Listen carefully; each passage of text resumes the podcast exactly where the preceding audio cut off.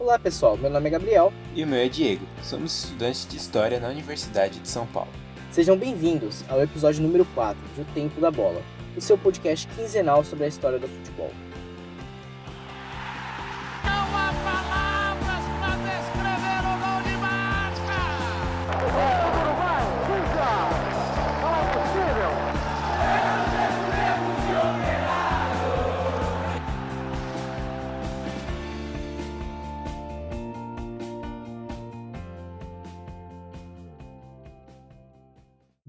Dia, boa tarde, boa noite para todos vocês que estão ouvindo a gente, independentemente do horário que vocês estão nos ouvindo. A gente agradece desde já muito a sua participação, você que é da casa, você que já é fiel ao nosso podcast. A gente agradece muito vocês terem acompanhado a gente até aqui nesse episódio número 4, que na verdade é o quinto episódio nosso. Uh, e vocês que estão chegando agora, sejam bem-vindos. Eu espero que vocês gostem do nosso conteúdo e vamos aqui para o nosso episódio.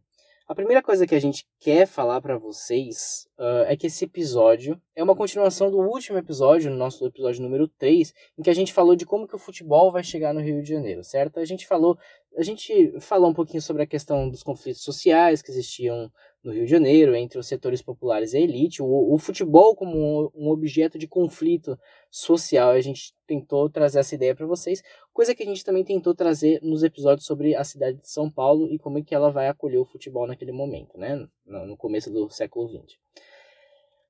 Pois bem, no, no, episódio passado a gente chegou a mencionar para vocês que esse episódio aqui ele seria um episódio em que a gente falaria também sobre a questão do racismo estrutural que já nascia no Rio de Janeiro e que já tinha os seus reflexos dentro do próprio futebol, né? E a gente ia inclusive tentar entender como é que, por exemplo, é, a escravidão ela poderia ter as suas, as suas um, consequências nessa estrutura racista que o futebol brasileiro já ia ter desde o seu princípio. O que eu e o Diego a gente quer fazer com essa pequena introdução é explicar para vocês como é que a gente pensou esse episódio, porque esse episódio foi modificado algumas vezes. Tanto é que essa nossa introdução que a gente está fazendo agora, que eu estou falando aqui para vocês, ela foi uma introdução de, gravada depois, posteriormente. Porque, uh, depois da nossa gravação, né, óbvio.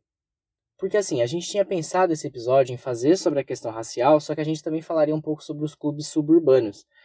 É, é óbvio que os clubes suburbanos do Rio de Janeiro, naquela época, eles também estavam envoltos em toda a questão racial que que acontecia naquele momento, né? Todo o racismo estrutural daquele momento. Só que a gente ia fazer, a gente ia falar sobre essa questão muito mais ligada às perspectivas socioeconômicas que vão ser abordadas pelo historiador João Malaya, que a gente ainda vai citar aqui é, mais para frente. No entanto, por conta de alguns eventos que aconteceram nesses últimos tempos no futebol, no mundo e principalmente no Brasil, a gente decidiu manter o, é, o foco desse episódio estritamente na questão racial. Por quê?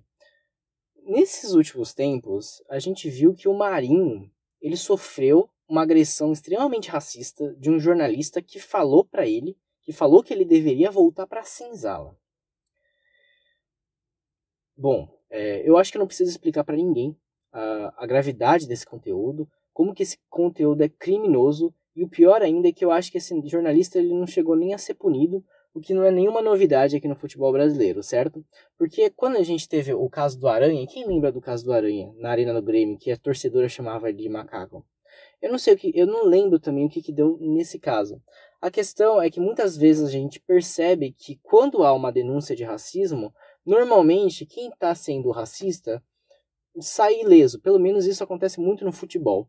É, e quem está denunciando racismo normalmente é punido alegando-se que aquela pessoa está realizando uma, uma manifestação política, porque o futebol tem dessas hipocrisias, né? A grande hipocrisia do futebol, primeiro, é a ideia de democracia racial, de democracia racial não, de democracia, de democracia do futebol, né? Como se o futebol ele acolhesse todo mundo. Não é bem assim, a gente explica isso desde o começo do nosso do nosso podcast, que o futebol ele não tem nada dessa coisa de democrático, porque a gente sabe que ele é bem excludente, ele é bem opressor, inclusive ele pode ser usado para atrocidades. A segunda grande balela que acontece no mundo do futebol é essa questão do, do racismo e da forma como as pessoas tratam é, o racismo dentro do futebol. Porque, como eu falei para vocês, é sempre a pessoa que é vítima, que é responsabilizada, porque aí ela está fazendo uma manifestação política, é, que é o, a, ter, o terceiro, a terceira grande hipocrisia do futebol, que é essa ideia que não pode ter manifestação política, né? Mas enfim, no caso do Aranha, por exemplo, cara, as instituições, a CBF, os clubes, eles acabam rebaixando o jogador. Além de punir, além de toda a humilhação que aquela pessoa passa, o clube ainda é, rompe contrato, ou não, não, é, não assina um novo contrato, e aí os outros clubes também não querem mais assinar o contrato com aquela pessoa. Tanto é que a gente viu que o Aranha, que jogava no Santos, que não é um time qualquer, a gente viu ele sumindo dos patamares aí do futebol brasileiro. Tanto é que nesse caso aqui do Neymar, que a gente todo mundo deve ter acompanhado, o jogador é, lá do Olympique de Marseille é, chamando ele de macaco, acho que todo mundo deve ter acompanhado isso. O presidente da liga francesa ele vai falar que não há racismo na liga e mais do que isso, eu, acredito, eu acho que eu lembro que o Neymar inclusive chegou a ser punido é, com com alguns jogos de, de punição, porque ele tomou um cartão vermelho, né, depois da, da confusão toda. Ou seja, cara, no final das contas, essas instituições, elas continuam perpetuando um grande racismo estrutural e ainda são hipócritas o suficiente para fingir que elas é, lutam contra o racismo. Porque a CBF, embora ela não dê um grande apoio para a luta contra o racismo, ela sempre tem uma faixazinha que é branca e preta e faz os jogadores entrarem com essa faixa, falando que todos são iguais, igual toda aquela hipocrisia da democracia racial também, que a gente vai falar inclusive nesse podcast, nesse episódio. É, meio que a CBF tenta ali falar que ela está fazendo o trabalho dela contra o racismo, mas para fazer uma ação que seja eficiente verdadeiramente contra o racismo, de punição a essas pessoas, de cortar esse mal pela raiz, aí não. Aí a manifestação política aí não pode, né? Então, como é que a gente vai entender, como é que a gente vai solucionar todas essas questões racistas que ainda são presentes no futebol? Porque a nossa sociedade, galera, a gente não pode tirar disso em mente, porque essa é a maior mensagem que a gente tenta passar para vocês nesse podcast. A nossa sociedade, ela tem elementos, ela tem algumas características, não estou falando que todo mundo é assim, mas em conjunto a gente percebe algumas características que são intrínsecas é, por conta da sua própria história, como o próprio racismo estrutural. A nossa história é extremamente racista, a nossa história é extremamente brutal com as pessoas afrodescendentes, então ela é racista. E isso, obviamente, vai se refletir também no futebol, que é parte da, da nossa sociedade. Só que a gente só vai compreender isso, a gente só vai conseguir solucionar isso na nossa sociedade e no futebol a partir do momento em que a gente entender que isso daí, o racismo, é uma construção historicamente, é uma construção histórica, perdão. A gente só vai conseguir romper com essas barreiras do racismo quando a gente entender que isso faz parte da história também. Não é, não é para a gente entender e deixar para o passado, mas é para a gente repensar essas, todas essas questões a, a partir dessa luz do passado. É, a gente vai pensar o presente. Então, o que a gente está propondo aqui nesse episódio, e o fato da gente ter tirado a questão dos clubes suburbanos e ter deixado estritamente esse episódio para falar do racismo no início do século XX lá no Rio de Janeiro, é para a gente perceber como é que esse racismo ele vai se enraizar dentro do futebol brasileiro desde o seu começo, logo na capital brasileira daquele momento, que era a Cidade Maravilhosa. Beleza? Então, gente, vamos para esse episódio. Eu espero que vocês gostem, eu espero que vocês curtam. A gente fez ele com muito carinho. E, mano, qualquer uh, problema, qualquer qualquer uh, sugestão, crítica que vocês tenham a, a esse nosso episódio ou aos outros, chega lá nas nossas redes sociais, beleza? Então, vamos começar esse episódio.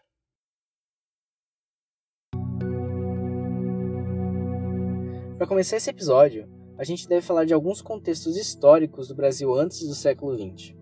Em primeiro lugar, é claro que a gente tem que lembrar que o Brasil é um país escravista desde o início da colonização portuguesa. Toda essa estrutura escravocrata moldou e continua a moldar a mentalidade racista que a gente percebe atualmente na população brasileira.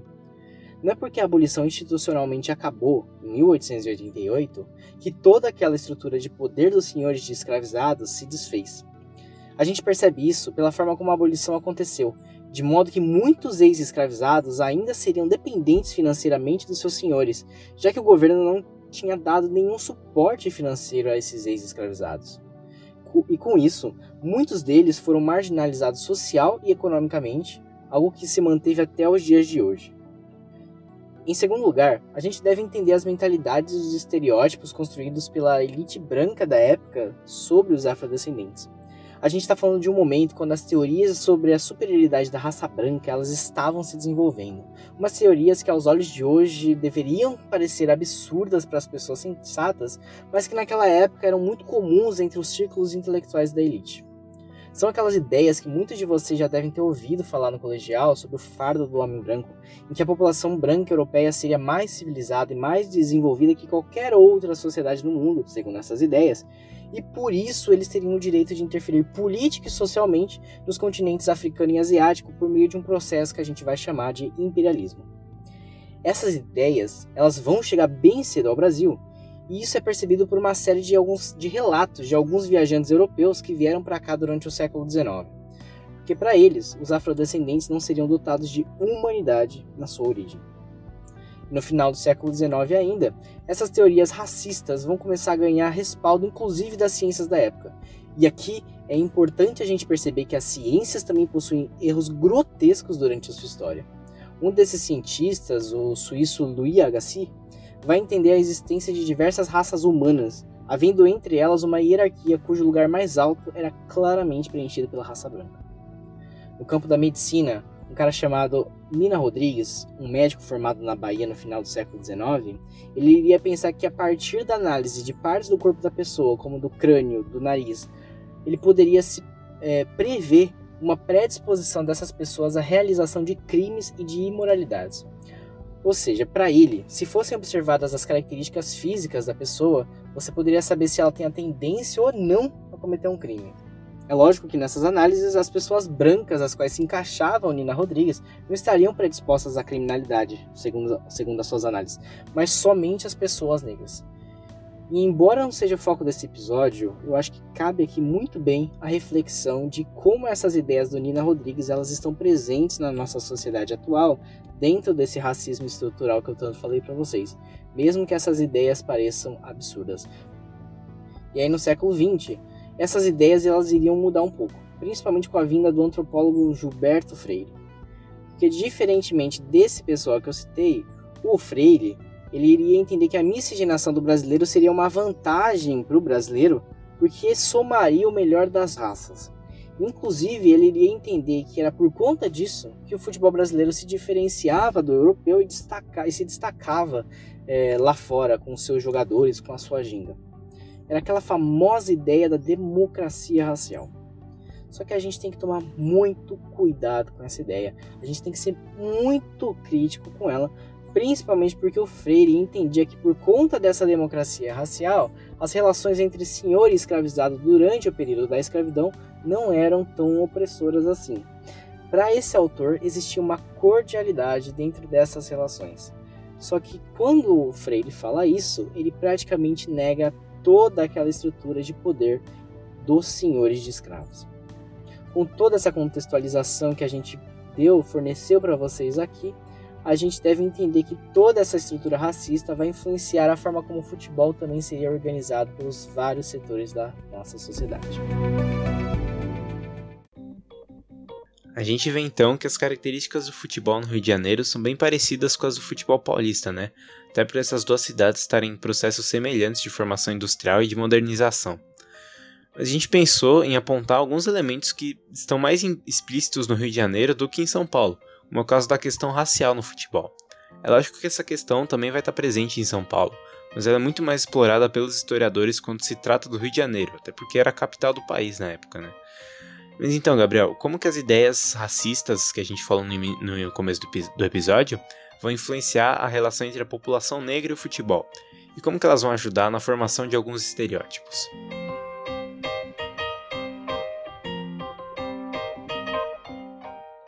Ideias racistas no início do século XX, elas acreditavam que as pessoas brancas eram superiores às outras pessoas, né? E principalmente as pessoas afrodescendentes, é, no quesito, por exemplo, intelectual, no quesito mental e também até na beleza física.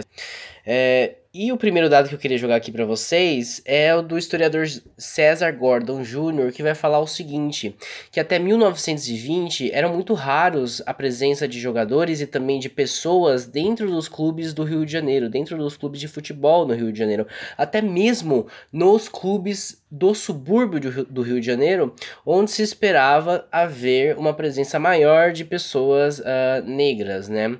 E essa e essa restrição nos clubes do Rio, ela realmente vai se dar, né? É, principalmente porque os clubes eles vão impedir que as pessoas negras façam parte dos seus elencos, como também até nas arquibancadas, porque nas arquibancadas haverá uma restrição muito grande a essas pessoas, tanto para impedi-las de entrar, como também setorizando essas pessoas, ou seja, colocando as pessoas negras apenas dentro de um setor específico para separá-las das pessoas brancas, né? Porque entendia-se que as pessoas negras eram mais violentas e por conta disso elas iriam tinha a chance delas violentarem, é, serem brutas com as pessoas uh, brancas, enfim.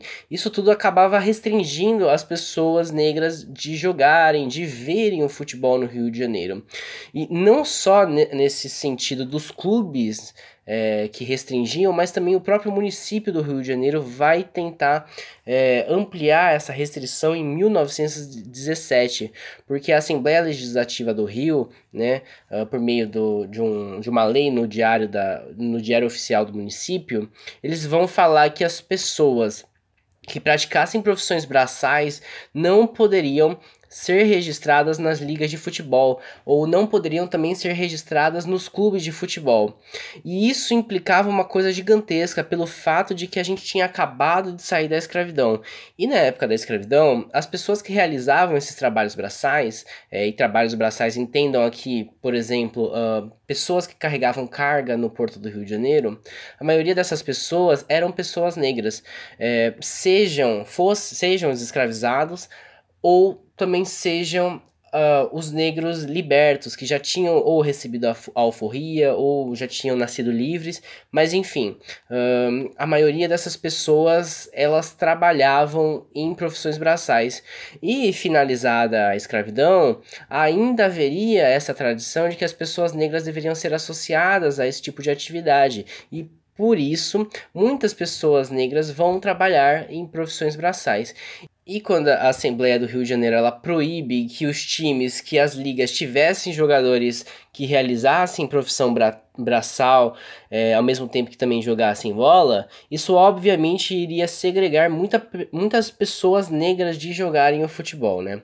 Mas não entendam vocês que toda essa restrição, todo esse fenômeno aconteceria somente dentro dos círculos do Rio de Janeiro. Não, pelo contrário, isso daí seria um fenômeno nacional, né? Porque uh, a Federação Brasileira de Esportes, inclusive, ela vai proibir que as suas equipes esportivas, nas suas diversas modalidades esportivas, tivessem atletas negros até 1918. E em 1921, outro evento vai acontecer que vai ser muito uh, simbólico para tudo isso que eu estou falando, que é o fato de que o Epitácio Pessoa, que era o presidente da República na época, ele proibiu a presença de jogadores negros na seleção brasileira que iria ser convocada para a Copa de 1921.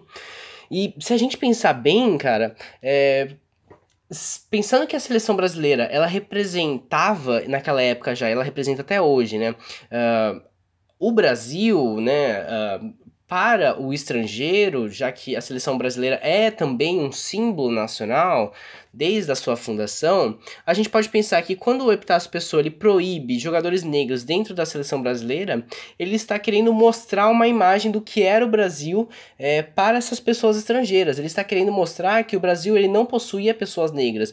Muito mais do que isso. Por mais que as pessoas, os estrangeiros soubessem que o Brasil tinha uma miscigenação, ele estava querendo mostrar que essas pessoas negras não poderiam representar o Brasil, ou pior do que isso, que elas não seriam brasileiras, elas não poderiam ser consideradas brasileiras, né? Então percebam a gravidade de todo esse fato que dessa proibição por parte do próprio presidente da República a presença de pessoas negras na seleção brasileira. É, e isso é mais bizarro ainda, porque na Copa América anterior, antes de 1921, foi a Copa América de 1900, 1919, né? Que foi a primeira Copa América vencida pelo Brasil. Foi inclusive uma, a primeira Copa América no Brasil que foi vencida pelo própria, pela própria seleção brasileira. É, e o maior protagonista dessa Copa foi um cara chamado Arthur Friedenreich né? Percebam que ele tem o um nome alemão, né? Ele era descendente de europeus, mas ele também era descendente de uma afro... a mãe dele era afrodescendente e por conta disso ele era mestiço. Só que o Arthur Friedenreich ele foi o primeiro grande ídolo é, do futebol brasileiro e ele jogava em clubes como por exemplo o Atlético Clube Paulistano, que era um clube de São Paulo que eu já cheguei a citar para vocês e que era um clube da grande elite paulista, né? Então, assim, ah, ele não participava dos setores populares, ele era da grande elite, ele fazia parte desses círculos da grande elite. Mesmo assim, por conta dele ser mestiço, ele foi impedido de jogar é, a Copa América de 1921, que por sinal o Brasil perdeu. É, acho que foi a Argentina, inclusive, que ganhou. Não sei nem se o Brasil chegou à final. É, mas enfim, o Brasil acabou perdendo. Só que percebam todas essas restrições, tanto em âmbito uh, regional lá no Rio de Janeiro, como também no âmbito federal, né, como um todo. E, e, é óbvio que todas aquelas ideias racistas que a gente falou, é, de uma ideia de que o branco seria superior às pessoas negras, interferiam, né, respingavam nesse mundo do futebol. Porque as pessoas, nesse momento, até 1920, elas acreditariam, até 1920 não, né, até uh, até hoje, né? Elas, uh, muitas delas acreditam e acreditavam naquele momento que as pessoas brancas elas, elas eram superiores às pessoas negras também no jogo do futebol, por conta do futebol ser um jogo refinado, por conta do, do futebol ser um jogo disciplinado, por conta do futebol ser um jogo é, produzido pelos europeus e as únicas pessoas que poderiam ter essas características, né, de ter uma técnica, um refinamento para o jogo do futebol, né, e ter essa descendência europeia, eram claramente as pessoas brancas, né? Então as pessoas negras eram restringidas de jogar futebol porque acreditava-se que elas não possuíam esse refinamento, que elas não possuíam uma técnica. Pelo contrário, o jogo de futebol por parte das pessoas negras era bruto, era violento, né? E por conta disso havia todos esses estereótipos é, para o jogo das pessoas negras. E só fazendo o adendo aqui, depois de 1920 a gente vai perceber o crescimento de pessoas negras nos elencos dos clubes é, cariocas. Só que uh, mesmo as justificativas para a presença dessas pessoas nesse momento também vai ter um fundo racista, porque muitas pessoas começaram a acreditar que as pessoas negras elas tinham uma característica, uma habilidade é, natural para o futebol, já que elas possuíam um gingado, né? Inclusive isso daí vai se espalhar para é, para uma característica nacional.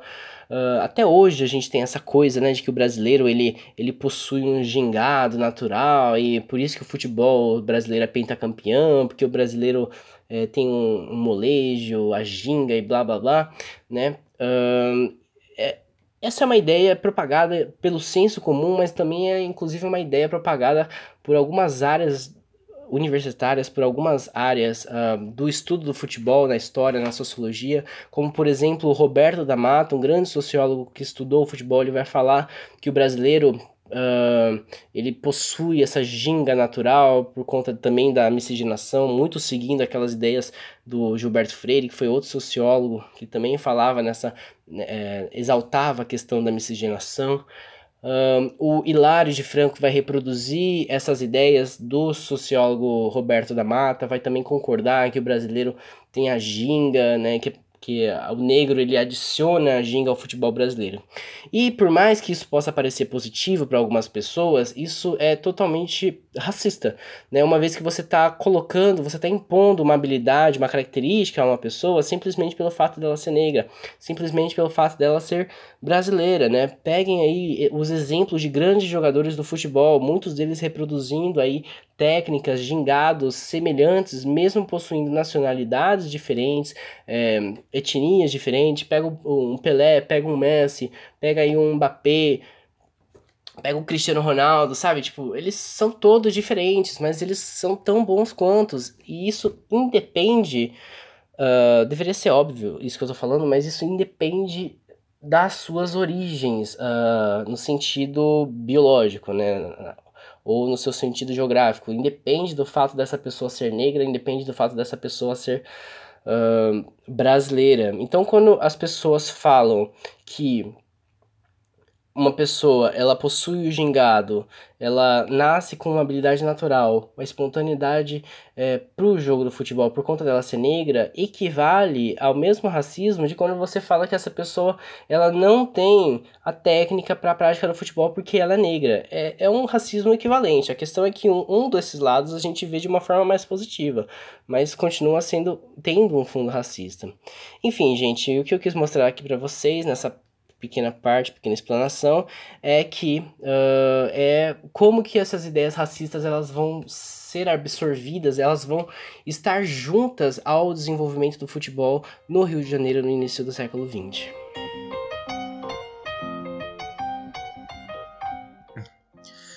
Bem bacana isso, né? Como que vai ser a relação dos times mais famosos do Rio nessa época, como Flamengo, Fluminense, Bangu e o Vasco, com essas questões raciais? Então, pessoal, foram vários os clubes né, que tiveram a participação de pessoas é, negras, mesmo que houvesse todas essas restrições. Uh, eu queria destacar em primeiro lugar a Ponte Preta. Ah, mas a Ponte Preta não é do Rio de Janeiro. Não, a Ponte Preta é de São Paulo, mas a Ponte Preta é considerada o primeiro clube a ter tido um jogador negro no seu elenco, né? A Ponte Preta ela já escalava no seu elenco uh, uma pessoa negra desde 1900, que foi o ano da fundação. Inclusive, é de se ressaltar que a Ponte Preta possuía também pessoas negras na sua diretoria. E isso é ainda maior quando a gente pensa é, no seguinte fato de que esse clube é um clube de Campinas, que é no interior de São Paulo. E essa cidade é, possuía, nesse, nesse momento, uma cultura escravista muito forte, uma tradição escravocrata muito forte ainda. Então, para um clube ter um membro da diretoria que era negro é algo assim realmente grandioso nesse momento. Mas voltando para o Rio de Janeiro, o primeiro clube que vai apresentar um jogador negro vai ser o, o, Clube do Bangu, em 1905, né, que vai ser o jogador Francisco Carregal. E é até interessante falar sobre esse jogador, porque dizia-se né, que na época ele se vestia com um uniforme impecavelmente limpo, um uniforme impecavelmente organizado, passado, né, diferentemente dos seus companheiros brancos. E isso obviamente se dava pelo, fa pelo fato de que o Francisco Carregal ele tentava atenuar o racismo que ele sofreria, deixando seu uniforme minimamente limpo, né? Uh, porque senão as pessoas iriam falar que é, ele era desleixado e iam associar isso ao fato dele ser negro. Então ele tentava atenuar todo esse racismo que ele sofreria de uma forma ou de outra. E obviamente um racismo que os seus jogadores brancos, que nem ligavam para o uniforme, não sofreriam, né? Por mais que tenha pessoas que acham que pessoas brancas sofrem racismo. Mas enfim, só que em 1907, a escalação do Francisco Carregal se deu em 1905, né? Em 1907, a Liga Metropolitana de Futebol, que equivale mais ou menos à FERJ, né? Hoje, nos dias de hoje, ela iria proibir as pessoas de cor, de cor entre aspas, é, que fossem amadoras. Essas pessoas não poderiam ser escaladas no time, né? E obviamente as pessoas uh, negras que fossem profissionais também não poderiam ser escaladas porque a profissionalização do futebol naquele momento estava longe de acontecer, né? Então essas as pessoas negras elas eram mais uma vez restringidas de jogarem futebol. E o Bangu ele claramente teria uh, prejuízo por conta dessa cláusula da, da Liga Metropolitana, já que o, Fer, o Francisco Carregal estava no time e ele era protagonista do time, inclusive. Então, por conta disso, o Bangu ele vai se desligar da Liga Metropolitana e ele vai se juntar a outros clubes que também foram prejudicados por conta dessa cláusula ou que eram clubes menores e formar a Liga Suburbana, né? Só que aí tem um detalhe, galera, a gente tem que tomar muito cuidado com esse fato para não achar que o, que o Bangu estava fazendo algo super revolucionário, uh, que o Bangu estivesse lutando contra o racismo. A gente não pode achar que só porque o Bangu ele vai fazer esse movimento de sair da Liga Metropolitana que ele estava lutando diretamente contra o racismo. A ação dele pode até ter uh, implicações contra a questão racista, uh, a, a, a estrutura racista da época. Entretanto, a gente pode entender o seguinte fato, que o Bangu, na verdade, ele só possuía um jogador muito importante para eles, que era negro, e a Liga Metropolitana vai lá e tenta tirar esse jogador. O Bangu, ele simplesmente estava tentando defender o seu elenco, né? Uh, e a gente percebe isso a partir do momento em que o Bangu ele volta para a Liga Metropolitana assim que a Liga é, retira, revoga essa cláusula. E, inclusive, isso vai ser um grande favor para a Liga Metropolitana, porque ela vai utilizar o Bangu como se fosse um álibi contra aquelas acusações de que ela estava tentando restringir as pessoas negras de jogarem futebol. É, em, álibi entre aspas, né? O que eu tô querendo dizer é, é igual aquelas pessoas que falam, ah, mas eu não sou racista porque eu tenho até um amigo que é negro. E nesse caso, o amigo negro da Liga Metropolitana vai ser o Bangu. Então é muito difícil de eu falar para vocês que o Bangu ele estava tentando lutar contra o racismo da época, até porque ele ia voltar para a Liga Metropolitana que continuou realizando diversas é, medidas racistas e segregadoras na época, né? E o segundo time que eu preciso falar para vocês, né, que é, é, famosíssimo esse caso, inclusive, é o Fluminense com o jogador Carlos Alberto. Carlos Alberto que era negro e foi jogar no Fluminense em 1916. E isso piora pelo fato de que o Fluminense era um grande clube da elite, uma elite absurdamente branca, né? Então, o Carlos Alberto ele sofreria, obviamente, muito racismo ali dentro. E para tentar atenuá-lo, ele passava pó de arroz na cara para tentar embranquecer, né? Inclusive nos jogos jogos ele sofria racismo, mas também xingavam ele de pó de arroz, de jogador pó de arroz. E até hoje o Fluminense ele tem é, essa, vamos dizer, característica por parte dos outros times, né? Essa provocação por parte dos outros times, que chamam o Fluminense de pó de arroz, que jogam pó de arroz nos estádios. Uh, quantas vezes eu não vi o, o, a torcida do Flamengo jogando pó de arroz é, no estádio do Maracanã para provocar o Fluminense, né? E no final das contas, essa provocação vem de um histórico absurdamente racista, vem de uma história absurdamente triste, uma, uma história absurdamente é, cruel, né? De que uma pessoa vai tentar se embranquecer para tentar atenuar o preconceito que ela sofreria na época. E não tem como a gente falar sobre essa questão racial sem mencionar o Vasco da Gama, né? Até porque o Vasco da Gama, em primeiro lugar, é um clube que até hoje se identifica muito é, com essa luta contra o racismo, né? Inclusive, se vocês ouvirem é, bem a nossa vinheta, ali vai estar tá falando a torcida do Vasco. A gente, a gente selecionou um trecho de uma torcida do Vasco gritando falando, cantando, eu lutei por negros e operários, porque é uma identidade do Vasco essa questão deles terem lutado contra o racismo. E isso vai se acontecer por conta do time chamado de Camisas Negras em 1923. Bom, em 1922, o Vasco ele tinha acabado de subir de divisão, né, com um, um, um, time completo, um elenco completamente formado por pessoas negras e por pessoas das classes populares, né? E não só eles sobem de divisão, como no ano seguinte, em 23, eles vão lá e ganham um campeonato contra clubes como Flamengo, Fluminense, Botafogo, é, América, que eram os grandes bambambãs da época, né? Bangu também. Enfim, logo quando o Vasco ele ganha esse campeonato, já começa a chiadeira por parte de alguns clubes da elite, como por exemplo o Fluminense, que vai falar que o Vasco ficou utilizando as suas infraestruturas de treinamento, né? E que no final das contas eles acabaram ganhando por conta disso, né? O Fluminense ele vai falar que é um absurdo o Vasco não ter o seu próprio centro de treinamento e ficar pegando emprestado o do Fluminense. Em segundo lugar, a gente tem que entender que a Liga Metropolitana, por mais influenciada que ela fosse pelas vontades dos clubes ricos da época, é, ela permitia que uh, dirigentes dos clubes menores tivessem uma posição política ali dentro.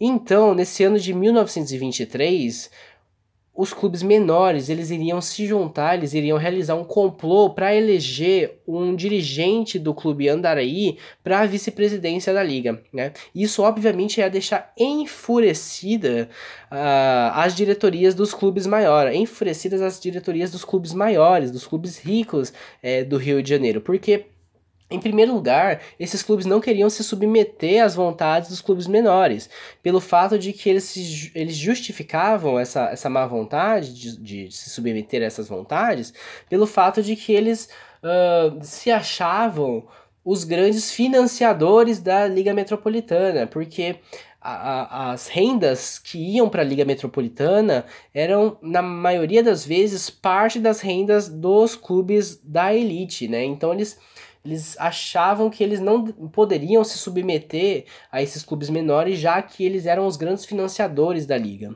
E em segundo lugar, uh, porque esses clubes da elite eles queriam alterar algumas regulamentações, alguns elementos do estatuto e queriam prejudicar os clubes menores, né? E obviamente com uma dirigência que era formada por pessoas, por membros da direção dos clubes menores, uh, eles não permitiriam que esse, essas alterações fossem realizadas. Alterações essas como, por exemplo, aquela questão da infraestrutura, né, que os clubes maiores eles queriam que os clubes menores fossem obrigados a possuir uma infraestrutura de treinamento, e também a questão do rebaixamento daquela época, né, porque o Botafogo, em 23, ele tinha acabado de, de quase ser rebaixado, porque ele ficou em último colocado na primeira divisão do Carioca, né? O Botafogo aí desde 1923 sendo o último colocado. Brincadeira, brincadeiras à parte, brincadeiras à parte. É, o, só para vocês entenderem como funciona a questão do rebaixamento naquele momento, né? É, o time que ficasse em último, ele não necessariamente ele era rebaixado, porque como que acontecia isso? O primeiro colocado da segunda divisão iria realizar uma partida contra o último colocado da primeira divisão, como nesse caso de 23 foi o Botafogo. E aí eles iriam disputar essa partida e quem perdesse ficava ou iria para a segunda divisão e quem ganhasse subiria ou se manteria na primeira divisão, né? E isso era um perigo para os clubes como, por exemplo, o Botafogo que tinha ficado em último nesse momento, né? Os clubes ricos, eles não queriam ir para a segunda divisão, eles não queriam ser associados à segunda segunda divisão, porque eles obviamente se achavam é, clubes de primeira divisão, né? Então era um grande problema para esses clubes ricos uh, a possibilidade deles caírem. Enfim, depois de muito bafafá, depois de muita briga, o Flamengo, o Botafogo, o Fluminense e o América eles vão sair da Liga Metropolitana e vão fundar uma outra liga chamada de Associação Metropolitana de Esportes Atléticos, né?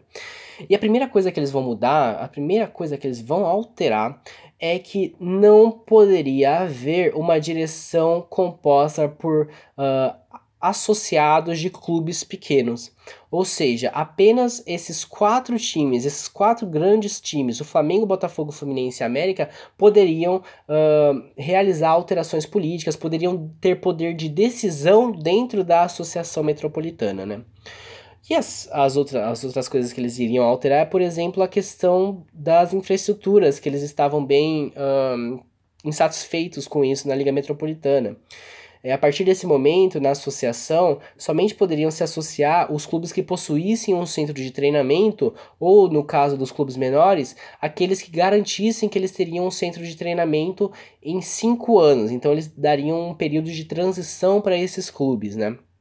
E o outro elemento seria, obviamente, o rebaixamento, que a partir desse momento não haveria, não teria mais aquela partida que eu falei para vocês entre o primeiro colocado da, da segunda divisão e o último colocado da primeira divisão.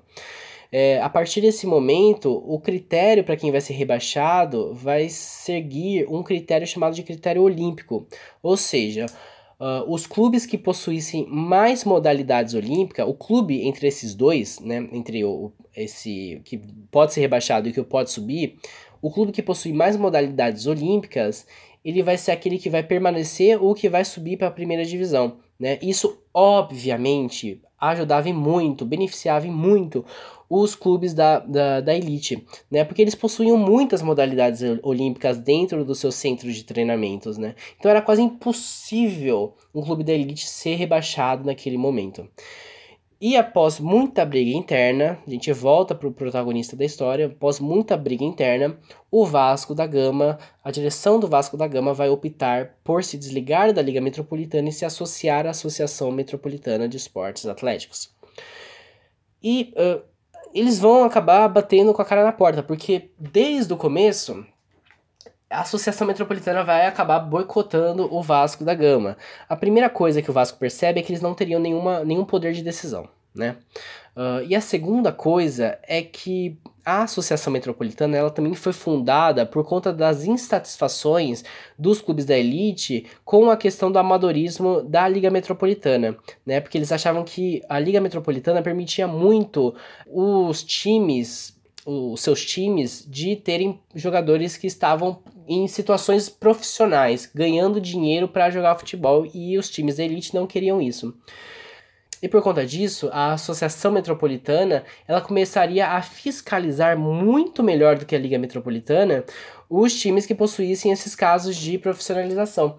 E o Vasco tinha aí então um problema, porque os seus jogadores eram pertencentes aos setores populares. Então eles precisavam ganhar dinheiro para poder ficar treinando, para poder jogar. E então, para tentar mascarar essa profissionalização, o Vasco ele recompensava esses jogadores com seja com fortuna, fortunas em dinheiro, seja com por meio do bicho, né, por meio uh, uh, dando, por exemplo, um bicho, um animal para as famílias desses jogadores, o Vasco ele acabava sustentando financeiramente é, esses jogadores, e isso foi muito mal visto pela Associação Metropolitana, que vai verificar aquilo e vai falar que aquilo é uma prática de profissionalização no futebol, e por conta disso eles vão cortar 12 jogadores do Vasco, 12 jogadores que participaram do título de 1923. E não satisfeitos, a Associação Metropolitana iria alterar outra cláusula, que vai ser a seguinte: na Liga Metropolitana, os jogos eles aconteciam sobretudo nos domingos. A partir desse momento, os jogos não poderão mais acontecer aos domingos, eles só poderão acontecer aos sábados. Né? Isso era um grande prejuízo ao Vasco, porque boa parte dos seus torcedores eles trabalhavam no sábado. Né? Boa parte dos seus, dos seus torcedores, inclusive, é, trabalhavam no comércio, que, que exercia, eh, que trabalhava, que funcionava aos sábados. E, bom, diferentemente de hoje, que a grande remuneração dos clubes são os voluptuosos uh, patrocínios, né, bilionários, os miliardários patrocínios que se tem aí pelo futebol, naquela época a renda dos clubes vinha por meio da venda de ingressos. E se você não tem torcida, você não tem dinheiro, né? Então era um grande problema para o Vasco da Gama não ter torcida. Era um grande problema para o Vasco os jogos serem no sábado, porque aí a sua torcida simplesmente não iria aparecer, né? E após toda essa confusão, o Vasco ele vai se desligar da Liga Metropolitana, perdão.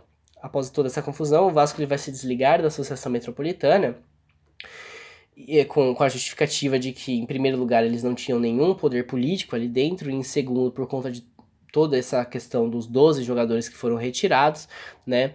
E uh, diante desse cenário, o historiador João Malaya Santos, que eu falei, já mencionei aqui para vocês, ele vai entender que a Associação Metropolitana foi fundada para ser uma liga anti-Vasco ou qualquer time uh, que fosse parecido com o Vasco. O que, que ele quer dizer com isso? Uh, a Liga Metropolitana, após a vitória do Vasco, né, ela seria fundada para se evitar qualquer time que tivesse como suas características ou nos seus elencos jogadores é, dos setores populares, jogadores negros, que é, a, a Associação Metropolitana queria que esses clubes não vencessem a, a, a liga, o campeonato. Eles queriam impedir que qualquer um desses clubes vencesse um campeonato, né, como o Vasco acabou vencendo. Diferentemente do Antônio Soares, do João Malaya, o Antônio Soares de Souza, ele vai entender, acabei dando spoiler. É, o, Antônio so... o Antônio Soares de Souza, ele vai entender que não, que a fundação da Associação Metropolitana, ela vai se dar somente por conta dos, dos debates entre amadorismo e profissionalismo naquele momento. Ou seja, ele vai entender que a, a fundação da AMEA vai ser por conta dessa tentativa de maior fiscalização contra a profissionalização no futebol. E ele também vai entender que a saída do Vasco uh, da Associação Metropolitana vai ser porque o Vasco ficou insatisfeito com a sua não participação uh, na direção uh, da Associação Metropolitana. Enfim, eu não quero ficar refutando, né? É, tentando refutar a historiador aqui. Eu acho que o Antônio Soares de Souza ele, ele tem uma ótima base, uh, uma ótima base de fontes para para falar essa sua ideia. E eu sou só um aluno de graduação, então não quero ficar é, refutando, até porque esse não é o objetivo desse podcast, né? Mas é muito difícil da gente pensar que a AMEA, que a Associação Metropolitana, ela tenha sido fundada simplesmente por conta dessas questões do, do amadorismo. Até porque a ideia do amadorismo é uma ideia que envolve uma restrição de classe, né? Porque se a gente pensar o seguinte, a gente vai fazer um episódio sobre essa, esse debate entre amadorismo e profissionalização no início do futebol. Mas se a gente pensar o seguinte, quando um clube ele se reivindicava amador, ele justificava isso pelo fato de que ele queria que seus jogadores eles jogassem pelo coração, que eles jogassem pelo amor à camisa. Só que no fundo, no fundo, a, a, os jogadores amadores, eles, de, eles tinham que ter uma remuneração por trás. E no caso da elite, isso era muito fácil, porque eles tinham uma herança por trás deles. Agora, no caso dos setores populares, isso era quase impossível, porque se eles tivessem que treinar no meio da semana, se eles tivessem que jogar aos sábados, eles não poderiam, porque aí eles teriam uma outra profissão. Então, ou eles deveriam ser remunerados de alguma forma, mesmo que informalmente, é, pelos clubes, ou eles não conseguiriam jogar. Né? Então, essa questão do amadorismo envolvia muito essa questão de classes, que obviamente envolvia também um recorte racial muito grande, né? Porque a gente está falando dos setores populares que eram compostos majoritariamente por pessoas afrodescendentes. Então, eu acho muito difícil a gente falar que a fundação da MEA não foi uma fundação também pautada por essas questões raciais no momento, né? Mas enfim, gente, é muita coisa que dá pra gente falar sobre essas questões raciais na fundação do, do futebol no Rio de Janeiro, na fundação do futebol no Brasil como um todo e ao longo da história do futebol no Brasil, né? É, eu e o Diego a gente pretende fazer mais episódios sobre esse tema também. O que eu quis mostrar aqui para vocês é como que o futebol ele se associava diretamente a todas essas ideias racistas da época e como os próprios clubes uh, os próprios clubes de futebol do Rio de Janeiro eles acabavam também entrando dentro de todas essas lógicas. Bom, pessoal, essa foi nossa temporada piloto. A gente pensou nela para começar principalmente a testar os formatos do podcast. Em breve, a gente vai começar a nossa segunda temporada, que com certeza vai estar show de bola. Não se esqueçam de curtir as nossas redes sociais que estarão lá na descrição desse episódio para vocês. Nas nossas redes, a gente vai informar vocês sobre novos episódios e vocês também podem nos enviar mensagens com feedback sobre o podcast e nos apoiar compartilhando o nosso trabalho. Então até o próximo episódio de O Tempo da Bola. Esse podcast independente, produzido por Gabriel Yukio e Diego Cópio, faz parte da Ludosfera, a rede de conteúdo sobre futebol do site Ludopédio. Siga os nossos canais digitais e apoie o nosso financiamento coletivo. ludopediofc.com.br